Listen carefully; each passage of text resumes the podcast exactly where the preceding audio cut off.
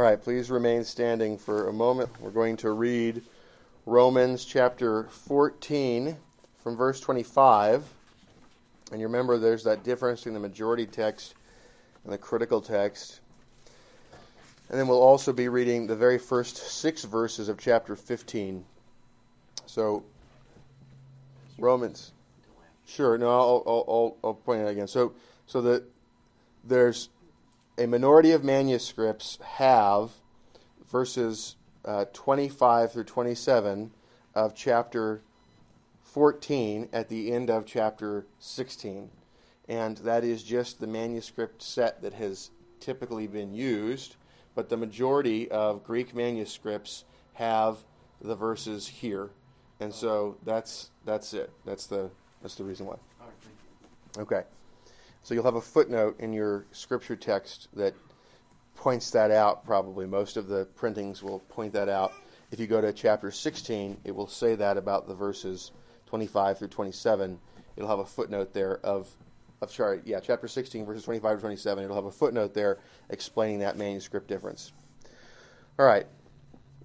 Now, to him who is able to establish you according to my gospel and the preaching of Jesus Christ, according to the revelation of the mystery kept secret since the world began, but now made manifest, and by the prophetic scriptures made known to all nations, according to the commandment of the everlasting God, for obedience to the faith, to God, alone wise, be glory through Jesus Christ forever. Amen. We then, who are strong, ought to bear with the weaknesses of the weak, and not to please ourselves. Let each of us please his neighbor for his good, leading to edification. For even Christ did not please himself, but as it is written, the reproaches of those who reproached you fell on me. For whatever things were written before were written for our learning, that we, through the patience and comfort of the Scriptures, might have hope. Now, may the God of patience and comfort grant you to be like minded toward one another, according to Christ Jesus, that you may with one mind and one mouth glorify the God and Father of our Lord Jesus Christ. You may be seated. So, we talked about this text last time. We went into the second commandment, and the reason for that, as a doctrinal set, is you think about having one mind, that relates to the first commandment, right?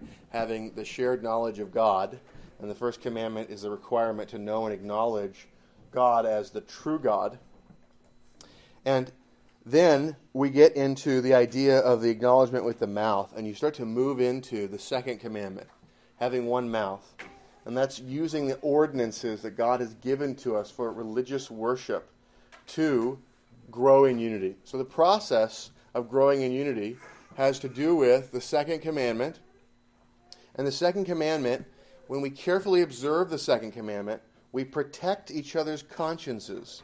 When we preserve Christian liberty, what we're doing is we're being very careful not to just allow people to do whatever they want in worship. That's not Christian liberty, that's chaos.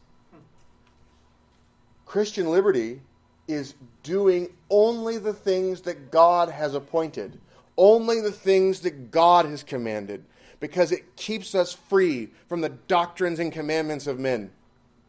And so we are at liberty from the world, the flesh, and the devil when we are careful to observe the law of God, and in particular in worship, to make sure that there is no worship imposed upon the church and imposed upon the consciences of the people in the church by the one leading worship by being careful to preserve the second commandment, by being careful to preserve the regulative principle, not adding to or subtracting from the Word of God for what we're supposed to do in worship.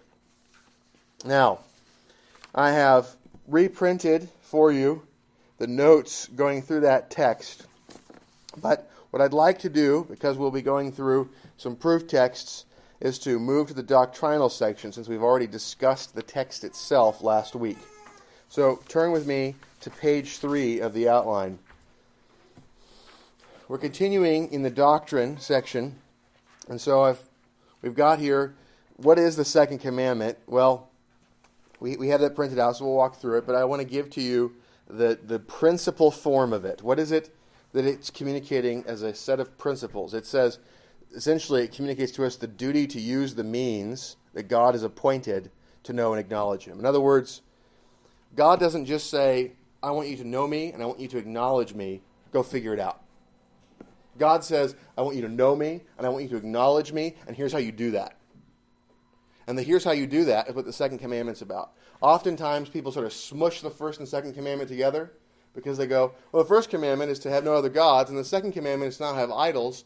And the only way we think about idols is to think idols are false gods. So we should have the true God and not have false gods. Makes sense. But we need to remember the first example of idolatry that occurred immediately after the giving of the second commandment was Moses coming down and seeing Aaron with all the people having a golden calf and saying, This is Yahweh. This is the God that brought you out of Egypt like five minutes ago. We just made it. Nobody there thought the thing we just made is God. Nobody thought that. What did they think? They thought this image is honoring to the God who is eternal. This image is honoring to the God that brought us out of Egypt. This image is honoring to the God of our fathers. That was the first example given to us immediately after the giving of the second commandment. So the issue is even when we have the true God, there's a danger of us worshiping Him in ways that we make up. God is all wise. We should use the means that God has appointed to grow in the possession of Him, right? Think about the marvelous set of ordinances that God has given for His worship and how it's centered around the Word. We know the invisible God by propositional truth. He is the God of propositional truth. He is the eternal mind. He is truth. He is the Logos. And so, by possessing His truth, we possess Him. And He has given to us worship that in this new covenant era makes that so much more plain, and we hate it. And so we look for everything we can possibly add as pomp and circumstance. We look for things that make us feel. We look for things that help us to not be bored. We look for things that are less focused upon doctrine, less focused upon words, and more focused upon anything else. God help us. Right? That is why overwhelmingly the churches are full of experiential nonsense one way or the other. Lasers and fog, smells and bells, therapeutic, deistic, moralistic preaching with sappy stories and sentimentalism, whatever brand you want, it's all about the feels. That's the danger. And if we think we are free from that danger because we have white walls in our assembly hall, be careful. We have the same temptations. We are like unto the broader evangelicals in every way, including with sin. And so we need to be careful to have the doctrinal base not just a habit, but a rational basis, not a vain credulity, but a rational basis not a fideistic accepting of the type of worship that we're used to, but a way of demonstrating that this is the worship that God approves of. God is all wise, and we should use the means that God has appointed to grow in the possession of Him. We possess God by knowing God. We should seek to grow in the knowledge of God and to share the knowledge of God by the means that God has appointed. To use means that we think are more effective is to seek to serve the God of the Bible in a way that we desire rather than the way that he commands. It is man centric, it is anthropocentric, rather than God centric, theocentric. So we are in danger of that because we are sinful humans. So, question 107 of the larger catechism which is the second commandment? The second commandment is you shall not make unto yourself any graven image or any likeness of anything that is in heaven above, or that is in the earth beneath, or that is in the water under the earth. You shall not bow down yourself to them, nor serve them. For I, the Lord your God, am a jealous God, visiting the iniquity of the fathers upon the children, unto the third and fourth generation of them that hate me, and showing mercy unto thousands of them that love me and keep my commandments. Now, before we move off of that question, do you see the colon just before thou shalt not bow down? Okay, so look there. You shall not bow down yourself to them nor serve them. What is the difference between that? Okay, the bow down yourself is the common Hebrew word for worship. Hawa or hava the next word, this idea of serving or working for them, this is telling us don't offer specific acts of worship and also don't live your life in service to them. Okay, so the first one is don't give the specific acts of worship, and we'll talk about that language a little bit more. Follow that that vocabulary. And then Again, not kind of generally serving. So the Bible talks about worship in two ways, and I keep emphasizing this, but it's key. There's a way in which we are to live our whole lives in the service of God, to the glory of God. The all of life is worship, in the sense that we are supposed to live our whole lives for the glory of God. But there's also special set apart worship. There are particular acts that are acts of communion with God, and those things are special they are set apart from the ordinary aspects of life. We're to have time that's dedicated. The public assembly of the church is one example of that time. We have the Sabbath, and we have the public assembly of the church in that time. And then there's the private worship and the household worship that exists in the private sphere. And those times are worship in that first sense, the bowing down sense. Okay, so we'll, follow that out. So let's go. Question 108. What are the duties required in the second commandment? The duties required in the second commandment are the receiving, observing, and keeping pure and entire. Right? Keeping it pure, not mixing with anything, and entire, not losing any part of it. All such religious worship and ordinances as God has instituted in His Word. And when we when we try to worship God in a different way than that, it's sort of like you've seen these old statues where the, the arms are broken off. So when that happens, that's sort of like if you lose a piece of the statue, you lose a piece of the structure that the artist originally gave, right? You go, wow, what a disaster, the loss of that piece. If we don't keep the worship that God has appointed entire, then it's sort of like losing the arm off the statue. It's our job to preserve the worship that God has given to us not that we could lose the word, God will preserve his word, but that we could lose the understanding and believing and the practicing of the worship he's appointed. Now, when we just make things up and add it on, it'd be sort of like you see one of these statues and you go, you know, it'd be cool. Let's put a lobster crab arm thing, claw, on this statue. Let's just slap that on there. It'll make the art better. So you got one of these Grecian statues with a claw. That's about the level of competence that we display when we just add stuff on to the worship of God, is we make these Grecian claws. All right, so that image hopefully will stick with you into the disgustingness of, of inventing worship for God. So we keep it entire and we keep it pure without mixing on things that shouldn't be added. Now, the things he's instituted, particularly prayer and thanksgiving in the name of Christ, the reading, preaching, and hearing of the word, the administration and receiving of the sacraments, church government and discipline, the ministry and maintenance thereof, religious fasting, swearing by the name of God, and vowing unto him, as also the disapproving, detesting, opposing all false worship, and according to each one's place and calling, removing it and all monuments of idolatry. So, the positive duty, you are positively performing the duty of the second commandment when you oppose false worship and when you destroy monuments of idolatry that are under your authority.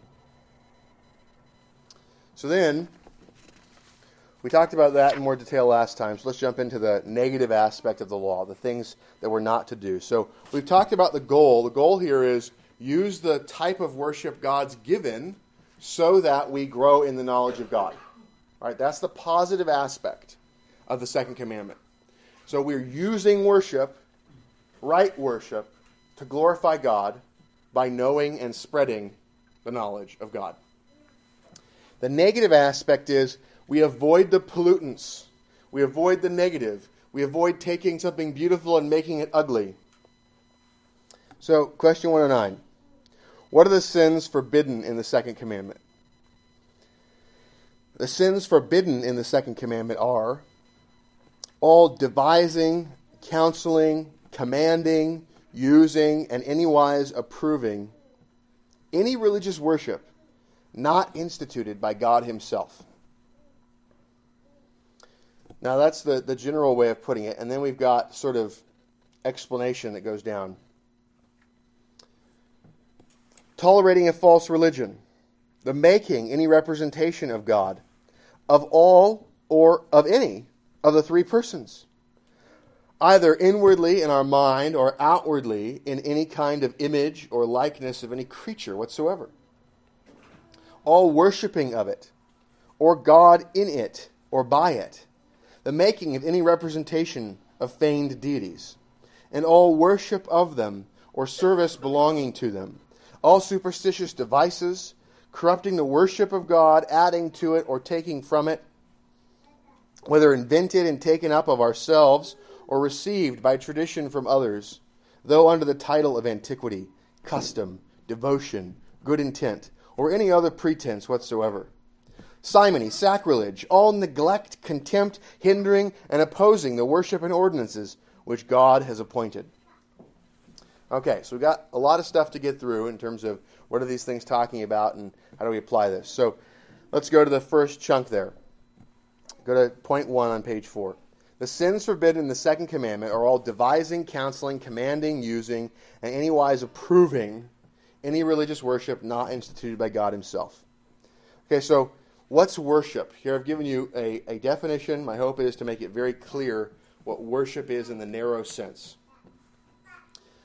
Worship is a period of time that is set apart exclusively for the purpose of communion with God by the means which He has appointed, normally initiated by a physical act that expresses humility toward God, consecrates the time by a visible sign, and calls upon God to be present. Okay, so that's acceptable worship. That's the worship that God has given to us. So let's walk through that for a second. There are acts of worship, and then there's worship itself. Worship, the set apart time, this, this idea of a consecrated time. So the consecrated time should only have the acts of worship. So the acts of worship are the acts for communion with God. The acts of worship are the things that you do for communion with God. Communion with God is not a mystical, ununderstandable concept. Communion with God is knowing God. So, how do you have union with God? How do you participate in the divine nature? by knowing the truth that God has revealed. When you know the truth, you are possessing God.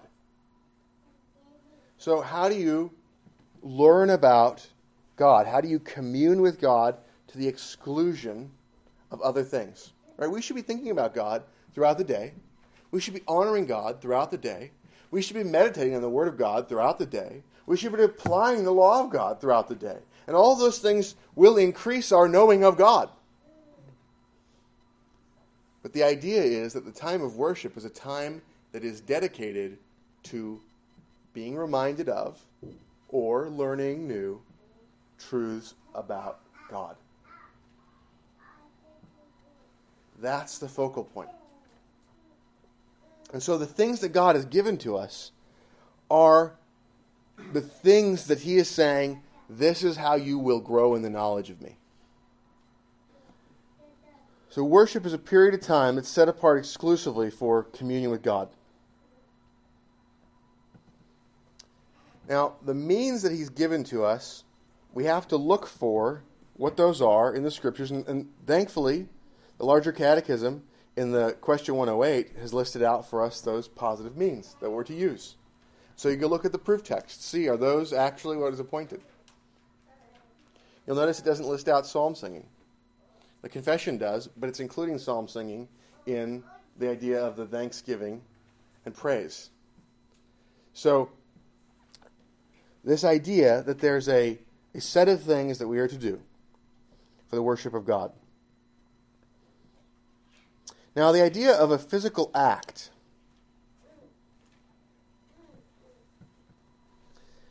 When we think about what worship is at its heart, look at Point 1a, Roman numeral I, 2. Okay, worship is a heart prostration before God. Can your heart literally bow?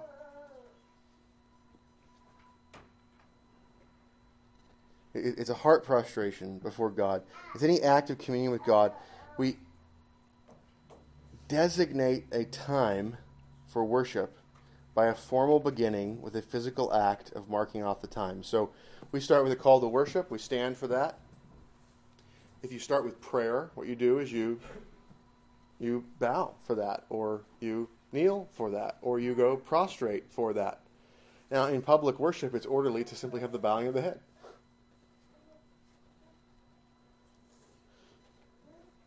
But if you're in private worship and you begin the time with prayer, you can fall on your face you can kneel, bow the head. You could raise up the hands in prayer. Now, this idea that there's this set of things that we see that are appropriate in prayer, we can find those throughout the scriptures.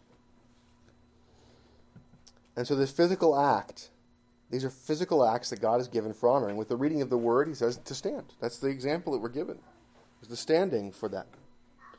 But these physical acts are a part of what God has commanded for his honor. And so you think about the interest that God says, you know, he gives us the example of standing for the reading of his word, and he also says, hey, when the gray haired walk in, you stand.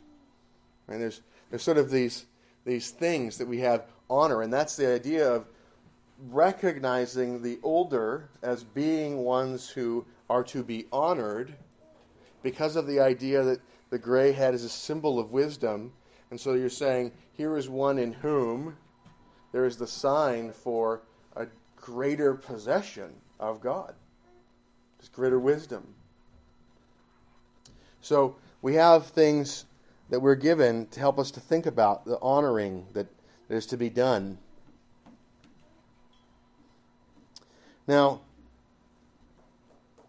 I have point A and B there, listing out some of them. You know, praying with the laying on of hands, the raising of hands, bowing, kneeling, prostrating. There's also standing to hear the word out loud or standing to sing. And so we, we have these things that can be done. The physical, the physical thing to go, okay, we're entering into this holy time, and that helps to differentiate. Now, this idea of, of what worship is, there's vocabulary, right? So look at point three. The word for worship in Hebrew, hawa or hava, is to bow down deeply. It's to do obeisance. That's the, the use of the word. So it's often translated worship, but the word is, is from this idea of, of bowing down deeply. The Greek word that's used is proskuneo, which means to bow down or to go prostrate. it, it literally comes from pro, which is toward, and kuneo, which is to kiss. Which, you know, think about Psalm 2, this idea of kissing the son. So this kissing toward, this, this doing obeisance, this bowing to. Now, the general words that are used for service in the whole of life in Greek are latreo and liturgio. And in Hebrew, they are evad. Generally, you see that translated as work or serve. You pronounce it abad, depending on how you deal with that letter. Okay, so these these words, hawa and proskuneo, those are the main words for worship. That is the set apart worship of God. And you will find that consistently the idea of worship uses these Greek and Hebrew words, and the ones that talk about the service to God in all of life use the other ones, the other Greek and Hebrew words. So it's remarkable the, the clarity of God's word. So we talked about what worship is. And so now the issue is okay, so we're not supposed to devise any religious worship except for that which is we're not supposed to devise any worship. We're only supposed to have that which is instituted by God. So look at Numbers 15, 39. Uh, that's the key text. I've given you some verses around it. Let's walk through this text and let's think about God gave something to the people in the old covenant to help them to remember this.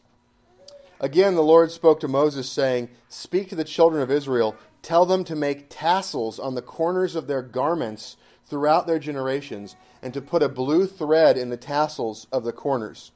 And you shall have the tassel, that you may look upon it, and remember all the commandments of the Lord, and do them. And that you may not follow the harlotry to which your own heart and your own eyes are inclined, and that you may remember and do all my commandments, and be holy for your God. I am the Lord your God who brought you out of the land of Egypt to be your God. I am the Lord your God. Now, the idea here is God gave these tassels on the clothing to, to remind people that they were supposed to keep the law. I mean, think about this. Literally, a part of the clothing in the Old Covenant was have clothing, have the tassels on the edge of it, and every time you see those, I want you to remember the law of God. Think about the kind of immaturity that implies. That you need a tassel on your clothing to remember it. That, that's when you think about the old covenant ceremonies, they are ceremonies for an infant people. And this is one of the examples that the old covenant ceremonies are intentionally infantile. The idea that every day on the clothing there is something to remind the keeping of the law. Now, it's supposed to remind to do what God commands positively and to not do the stuff that your own heart and your own eyes desire. And so this is don't make up ways of serving God. And there's a repetition about that, that that's a type of harlotry. And remember to do what God has positively commanded. Be holy for your God. When you see holy, holy means it's set apart for a purpose. And when it's set apart for that purpose, that means you don't use it for anything else. Right? We, we, we get bored of the word holy. We hear it so much. It's all over the Bible. But that right there, every time you hear holy, set apart for doing something, not to be used for anything else. So when there's like a censer in the temple that's holy to God, the only thing you're supposed to use that censer for is burning incense to God in the temple. You don't use it to deliver biscuits for tea time. You only use it to burn that incense and nothing else. So if we're holy to God, we do the stuff God commands and nothing else. he repeats in verse 41 I am the Lord your God, who brought you out of the land of Egypt. I'm the Lord, you have a duty to obey me. I'm your God by covenant, you have a duty to obey me. I redeemed you out of slavery, you have a duty to obey me. Why did I do that? So that I could be your God. There's the fourth time. I am the Lord, fifth time, your God, sixth time. Wowzer. What is that about? He's saying, I made this really clear. I want you to do what I commanded. I don't want you to make stuff up. That's whoredom. Right? That's the kind of language he uses. That's whoredom. Whoa. And then he says he's God six times. Now, we're not supposed to counsel other people to break this commandment. We're not supposed to command other people to break this commandment. We're not supposed to use things that would violate this commandment. And we're not supposed to, in any way, approve any religious worship that's not instituted by God. Okay, so think about that. Don't make it up. Don't counsel people to make things up. Don't command people to make things up. Don't use things that are made up. And don't in any way at all approve stuff that's made up. Now, Deuteronomy chapter 12 recaptures this, and it, it tells us, you know, if you don't follow this, it will escalate quickly. Okay, so let's see what, what it says. Deuteronomy 12. When the Lord your God cuts off from before you the nations which you go to dispossess, and you displace them and dwell in their land. Now we think, oh, this is only this only applies to the Jews. We don't have any land. We the church has definitely not received any land that used to be owned by pagans. We get the whole world. Where we are right now is a place that used to be dominated by human sacrifice. Okay, I want you to understand the degree to which human sacrifice was prominent here, right here, before the influence of Christianity.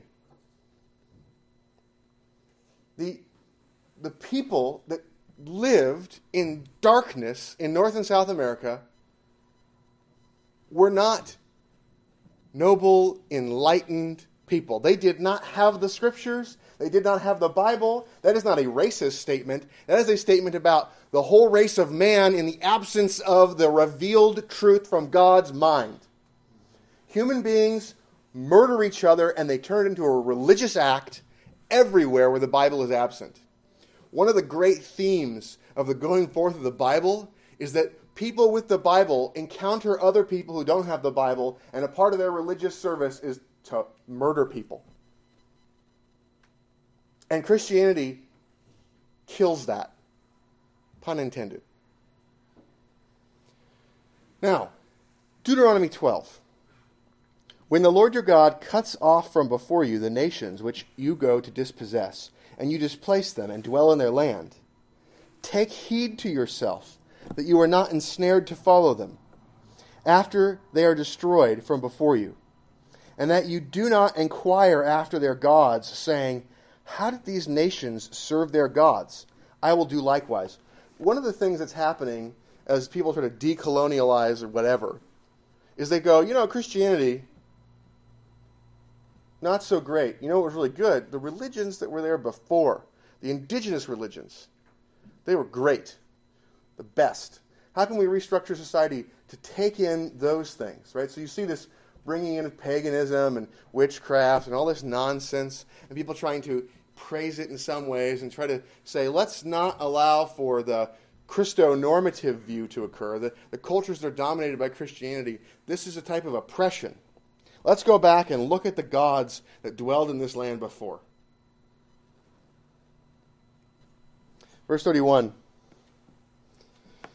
you shall not worship the Lord your God in that way. Not in the ways that were these false gods were worshipped before. Don't add that on and say, let's worship Yahweh this way.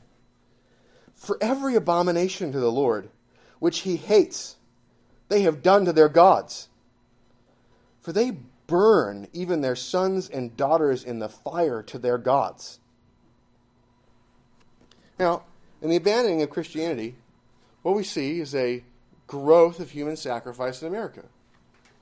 A million people a year are sacrificed to the idols of convenience, economic wherewithal, convenience, economic wherewithal. Right? These are the gods.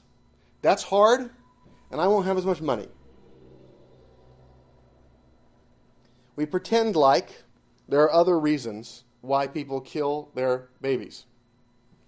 We pretend like, well, you know, rape and incest and deformities and the health or life of the mother. These are the reasons for abortion. Very, very few abortions are done for that reason. Almost all abortions are done to sacrifice to the God of convenience and personal wealth. So the decline of Christianity and the failure of the church to speak, we see literal killing of people for the worship of self in our land. It will not be long before there is the killing of people for other gods by name.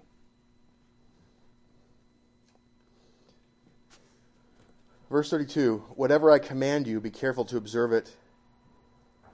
And so don't worship in some way that other gods said. They're demons or they're inventions of people's hearts. You shall not add to the commandments that God has given to you or take away from it. Whatever God commands, be careful to observe it. You shall not add to it or take away from it. The law of God is sufficient for life, and the law of God is sufficient for worship. Now, in America, this part's not very popular. One of the sins of the second commandment is tolerating a false religion. Tolerating a false religion is something where, under law, we protect the performance of that religion. And even now, in our pluralism, we don't even just tolerate anymore, we promote false religion. We allow Satanists to pray in city council meetings. We allow for monuments to Satan to exist outside of courthouses. And the Ten Commandments, if we say it's anything other than a historical reference to some people somewhere who thought maybe that the Ten Commandments mattered, if we say it's anything beyond that, the Ten Commandments get torn down. The Ten Commandments are the law above human law. And when the Ten Commandments are on a wall and we say it's only out of recognition of the past and not out of recognition of the God who gave them, that's idolatry too. It's taking God's name in vain. It's an offense and a stench. So the responsibility is to say, this is the law of God, it's the authority. Any law that violates it, we will not enforce. That's what the courts used to do.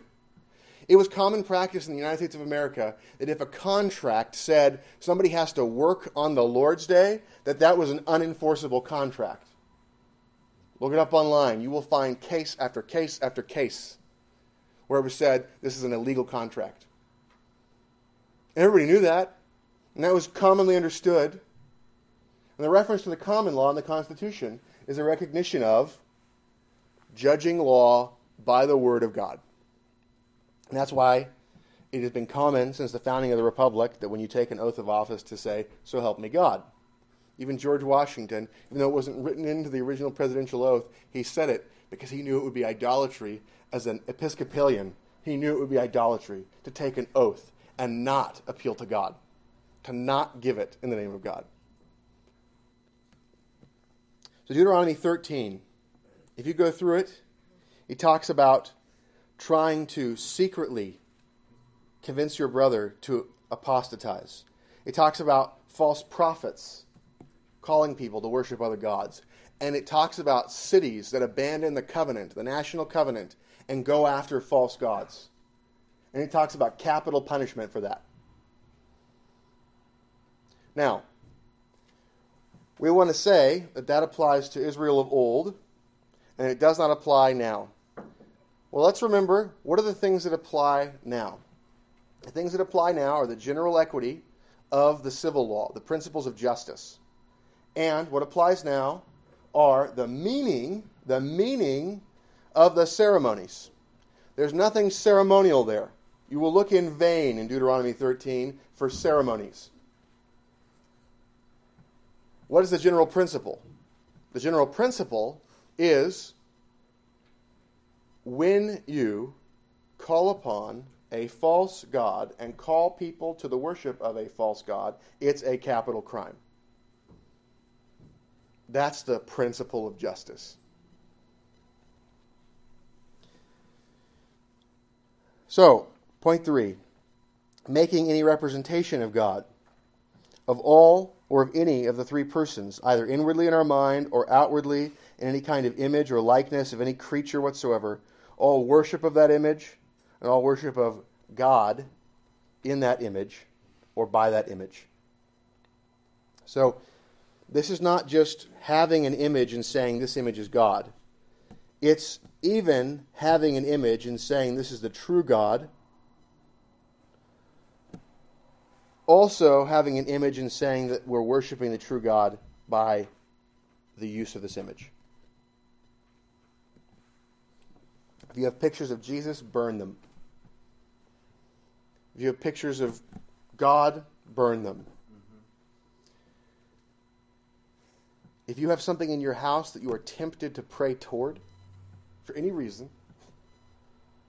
or some talisman that you have a tendency to want to grab or have some sort of thinking about it in your mind when you're praying, if there's anything that you have that's a physical object that has the tendency towards somehow involving it in your worship and it is not appointed by God, destroy it. Point four the making of any representation of feigned deities. Don't make statues of the Lady Justice. Don't make statues of Zeus. Don't create images of false gods or the true God or the attributes of God. And all worship of those images or service belonging to them. Superstitious devices. What are superstitious devices? Any device, any invention, any practice or item that you think this is going to wield supernatural power. Rabbit's feet, lucky charms of any variety, fortune cookies, any type of divination, anything with any superstition attached to it that is a device for superstition. Six, we are forbidden from corrupting the worship of God. We are forbidden from adding to it. Any adding to it is a corruption. We are forbidden from taking away from it. Any reduction of it. You know, it's common in our time to talk about how wicked it is to take young adults or children and to, you know, transition them Right? And what's happening there is, is mutilation of perfectly healthy bodies. It's wicked. The doctors that participate in it should be punished.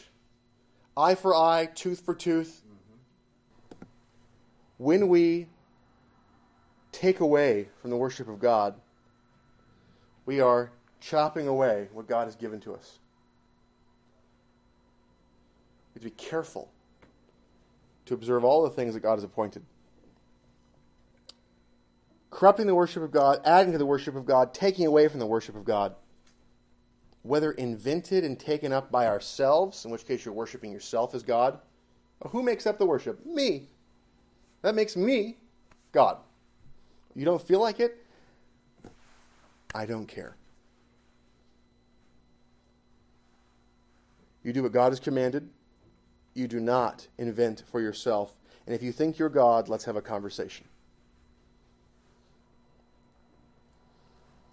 anything that has been received by tradition from others. Oh, are they God? Oh, your fathers did this. Were they God? Holy councils declared it. Were they God? They God in part, and then when they get together, they make a full God? Is that what the council is? Separately, they're Power Rangers. Together, they make God. Appealing to the title of antiquity. Oh, an ancient false God. It's more venerable then. So people have been so stupid that they've done this for centuries. Let's do it. Antiquity does not give honor, antiquity makes it more shameful. Receiving by tradition from others, though under the title of antiquity or custom, everybody does it, well, then they're all wrong. Let God be true and every man a liar. They have a really strong zeal when they do it. Well, that's zeal without knowledge. They have good intentions. No, they don't. The human heart is deceitfully wicked. Who can know it? Their intentions aren't good. Their intentions are good when their intentions are in line with God, who is good, who defines what's good. And there's no other pretense to justify worship that God has not appointed or to justify not doing some worship that God has given. Point seven simony and sacrilege are forbidden. What's simony? Simony is offering to pay money for a spiritual privilege or power or position. It goes to Simon Magus in Acts chapter 8. So that is forbidden. This was famously done by the papal dominion in selling off invented church offices. We're going to make up church offices, and then we're going to sell them. Sacrilege. Another form of simony, by the way, was indulgences, paying money for the forgiveness of sins or the removal of temporal punishments for sins. Okay, sacrilege. What's sacrilege? Sacrilege is to steal the sacred. It is violating or profaning sacred things. It's giving sacred things to the polluted or polluting the sacred things. It's a type of stealing because it's a violation of the property rights of the Holy One who defines the proper use. The second commandment forbids neglecting the worship of God. I don't feel like worshiping this morning. I don't feel like worshiping this evening. I don't feel like worshiping this Lord's Day. It is forbidden in the second commandment. You think you don't need it? You do need it.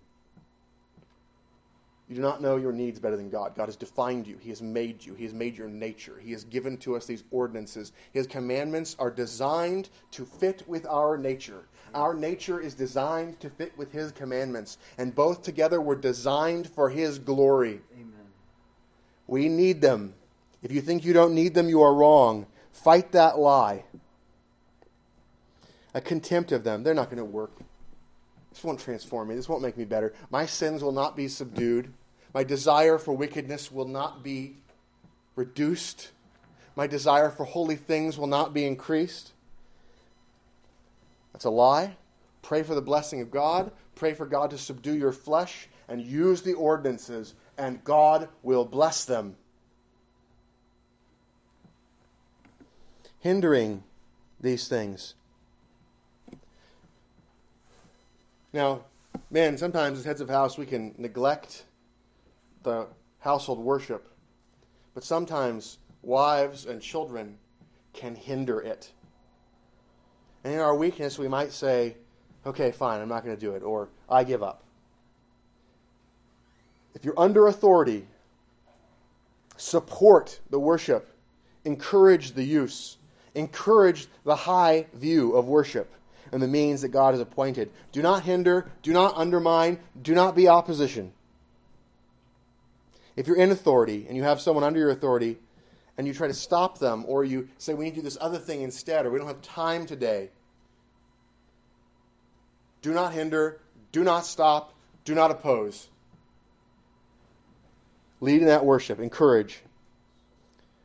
Second commandment forbids the opposing of the worship and ordinance that God has appointed. Now you go, well, why would I ever oppose something that I thought God appointed it? Typically it's going to be out of ignorance. Which means if you don't want to oppose what God has commanded, study. Now, thankfully, He's instituted for us morning and evening worship every day and the Sabbath day to study.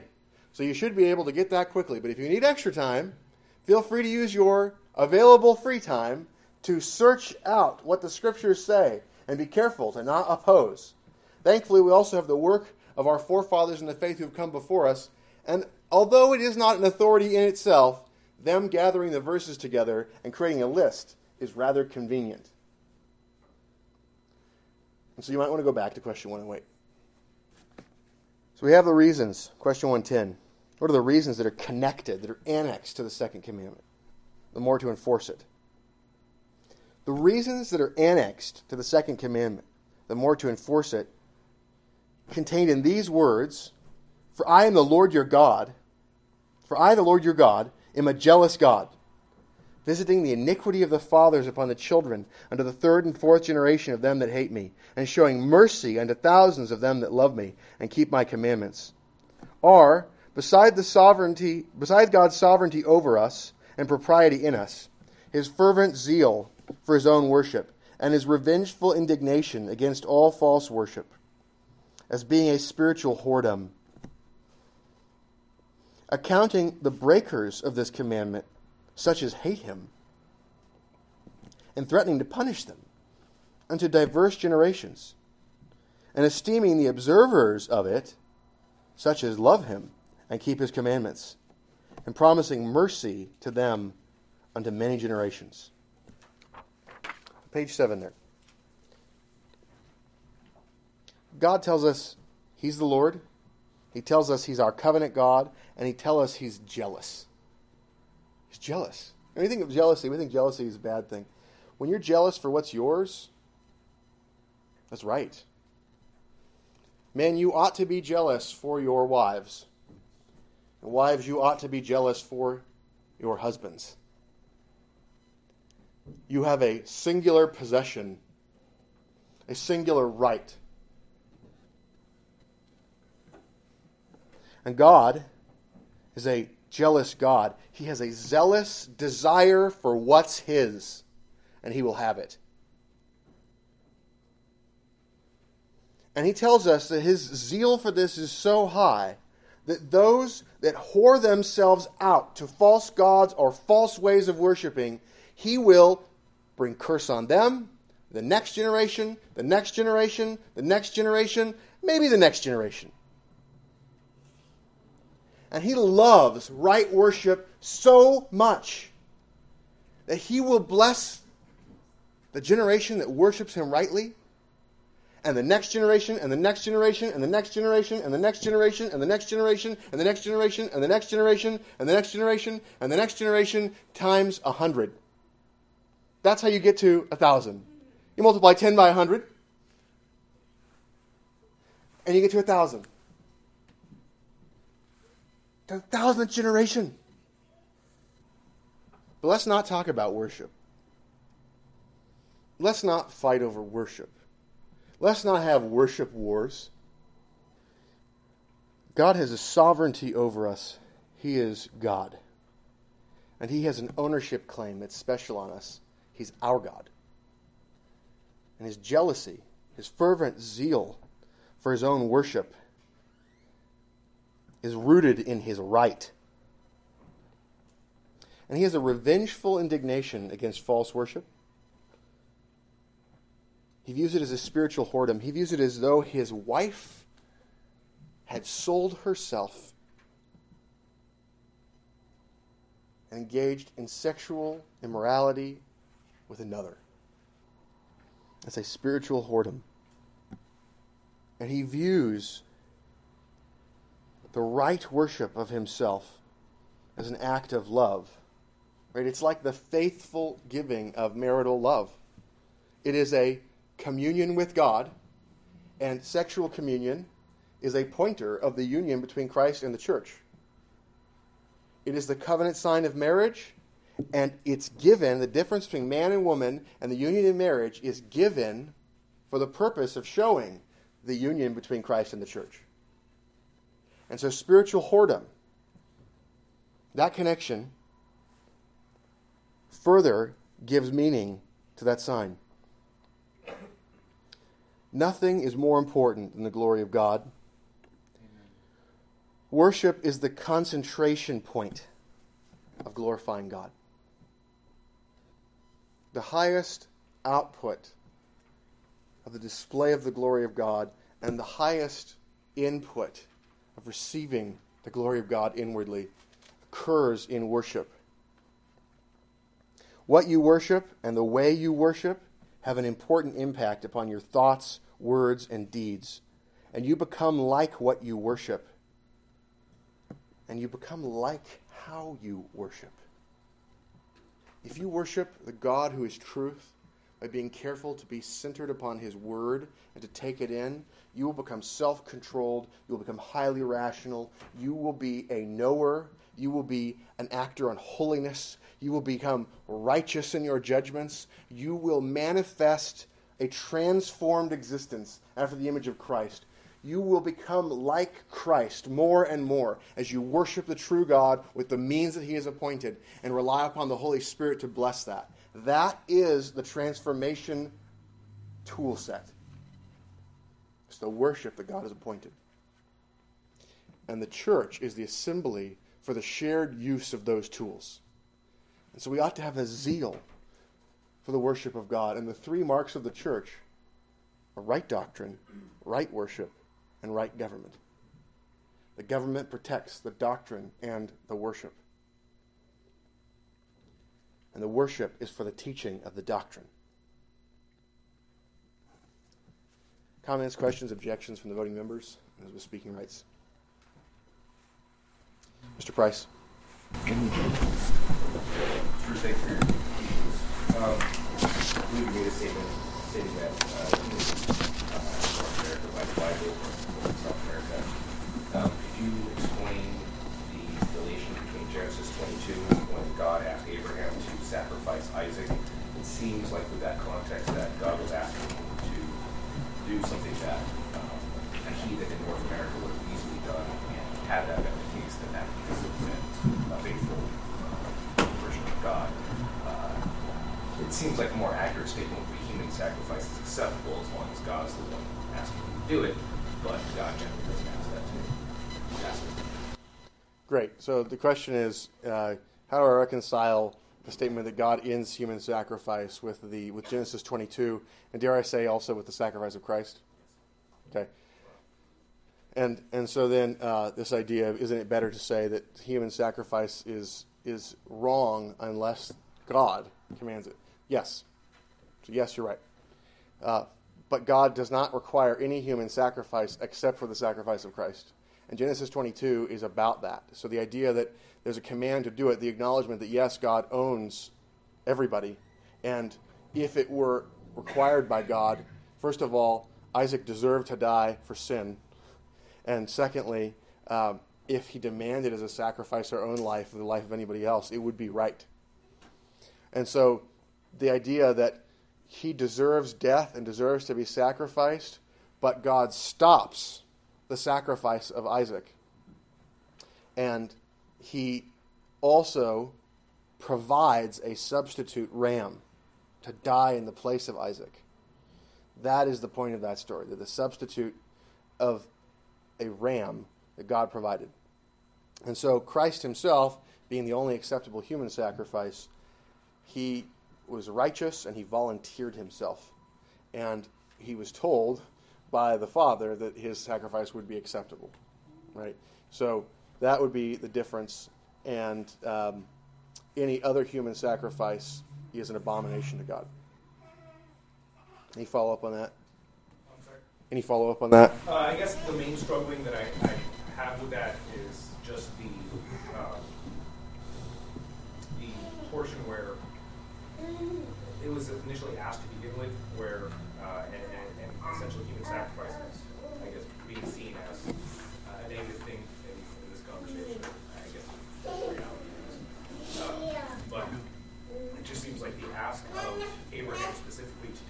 task was, uh, I think, insignificant when compared to the commonality of the sacrifice.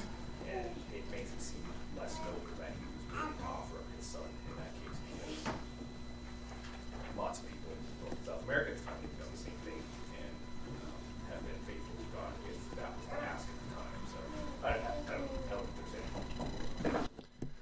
I guess the issue is that the people other than those who are given faith, they are any uh, any sacrifice they give is to a false god, and so even though it be with zeal and even though it be with great cost, it is not noble because of its rootedness in falsehood.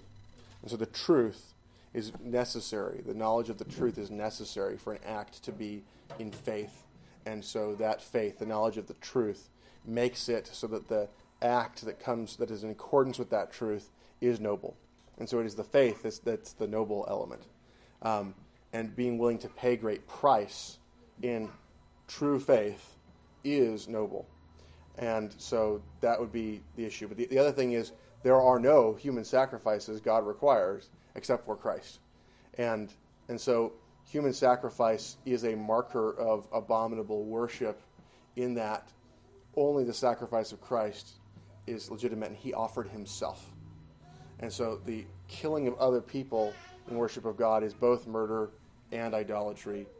And that's the point. And even with Christ, it was sin by those who did it. The humans that killed him were murdering him, and they were worshiping a false god of either a, a um, tradition based Judaism or the beast that is Rome as a false god empire. So, thank you for your question. Uh, Mr. Schaefer. Could you elaborate on making idols to attributes of God, like Yeah, you make Lady Justice. That's supposed to be a marker of justice itself, and that's an attribute of God. And so then you have this physical representation of justice. And when you read the more urbane pagans, that's what they say their idols are. This is a marker of this attribute of the eternal.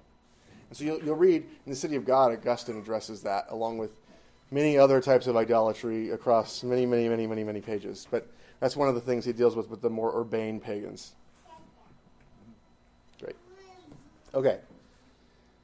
Mr. Courtney? Um, I just wanted to um, in, make a, a, comment, not a, not a question. Um, yesterday I had uh, a couple Jehovah's Witnesses um, from Nigeria came to my door and um, we got in a discussion and I was tempted to just turn them away outright as they were going door to door in my neighborhood trying to spread their satanic deception.